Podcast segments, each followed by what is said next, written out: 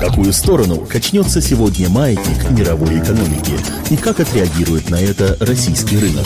Повлияют ли внешние экономические факторы на ваше благосостояние? Личные деньги. Добрый день, дорогие друзья. В эфире программа «Личные деньги» в студии Евгений Беляков. Финансовый ликбез сегодня проводит Наталья Смирнова, глава компании «Персональный советник». Наталья, добрый день. Добрый день. Тема нашей программы – личный финансовый план. А, ну, Наталья, давайте начнем сначала с ликбеза как раз-таки такого. Что это вообще за штука такая? Личный финансовый план. Да. Ну, как и идет из названия, личный, это значит, что он для определенных лиц, в данном случае физических, то есть для людей. У нас такой семантический обзор. Да. Финансовый, значит, это связано с деньгами. Или деньгами по-разному называют. План, значит, мы движемся к тому, чтобы чего-то достичь. Если резюмировать, значит, это то, что позволяет вам достичь ваших финансовых целей. Финансовых это значит, что это не просто цель, я хочу быть богатым, счастливым, там, здоровым и прочее. Это значит, что эту цель можно померить. Она имеет срок и стоимость. Например, я хочу иметь доход в размере там, 50 тысяч рублей в месяц, начиная со следующего года и пожизненно. Ну и так далее. И ничего не делай при этом. И ничего при этом не делать. Да, вот почему бы такую цель не загадать. И в этом смысле личный финансовый план – это грубо говоря, когда мы определяем для себя цели, ну, ну, например, купить квартиру через три года, купить машину через год и менять ее каждый, например, 7 или 5 лет, э, потом образование детей где-то лет через 20 условно, и потом какой-то пассивный доход из, э, ну, чтобы не работать, но получать деньги, где-то через 10, там, 20 или сколько там, 30 лет, в зависимости от ваших э, потребностей. Определили цели – Дальше мы под каждую делаем план. Например, чтобы мне через три года купить квартиру, мне нужно сейчас откладывать туда-то, туда-то столько-то, а потом через три года я беру ипотеку примерно в таком-то размере, примерно на такой-то срок, примерно вот в таких-то условиях. И так под каждую цель. Вот у вас и есть личный финансовый план когда и что и куда девать, и когда и что, каким инструментом пользоваться, чтобы выйти на те цели, которые вы вначале для себя озвучили. То есть э, мы смотрим, сколько мы хотим потратить, а потом мы смотрим, сколько мы реально сейчас зарабатываем. И понимаем, что мы не сможем достичь этих целей. Вот как, как быть в такой ситуации?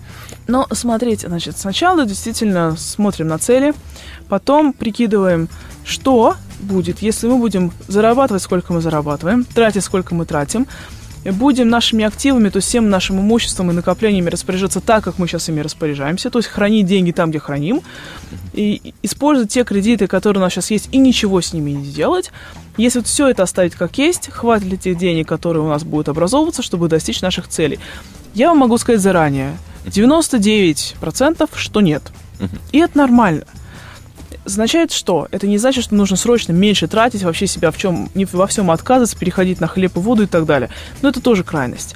Поэтому это означает, что нужно вернуться на шаг назад и посмотреть, какие у вас есть доходы, расходы, какие у вас есть активы и пассивы, можно ли с этим что-то сделать. Можно ли какими-то нормальными финансовыми способами увеличить разницу между активами и пассивами, доходами и расходами? Например, налоговая оптимизация, то есть налоговые вычеты, там, материнский капитал, управление накопительной частью пенсии. Это способы, с помощью которых можно увеличить доходы. Может быть, можно сделать рефинансирование или консолидацию кредитов. Рефинансирование, взять кредит в другом банке под меньшие проценты, погасить имеющиеся.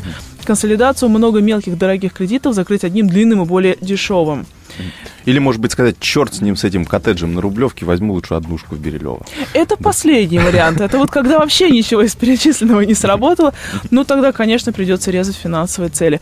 Но до того, как порезать, нужно убедиться, что вы реально предприняли абсолютно все возможности, чтобы увеличить разницу для ваших финансовых целей вы знаете, что вы вот оптимально совершенно распределили своими активами. У вас зарабатывает все, что может зарабатывать. У вас ничего не лежит просто так. Вы сейчас имеете кредиты под абсолютно минимальные ставки. Вы закрыли все возможные риски страховыми программами. Вы экономите на налогах вообще везде, но при этом остаетесь благочестивым гражданином в рамках закона. И если это ничего не помогает, то тогда уже, да, к сожалению, придется отодвигать цели или отказываться от их реализации в том объеме, в котором хотелось. Вот минус любого личного финансового плана, я так понимаю, в том, что его нужно исполнять. Ну, план вообще нужен для того, чтобы его реализовывать. Иначе план составлять ради того, чтобы составить план и положить в тумбочку, ну, это странно.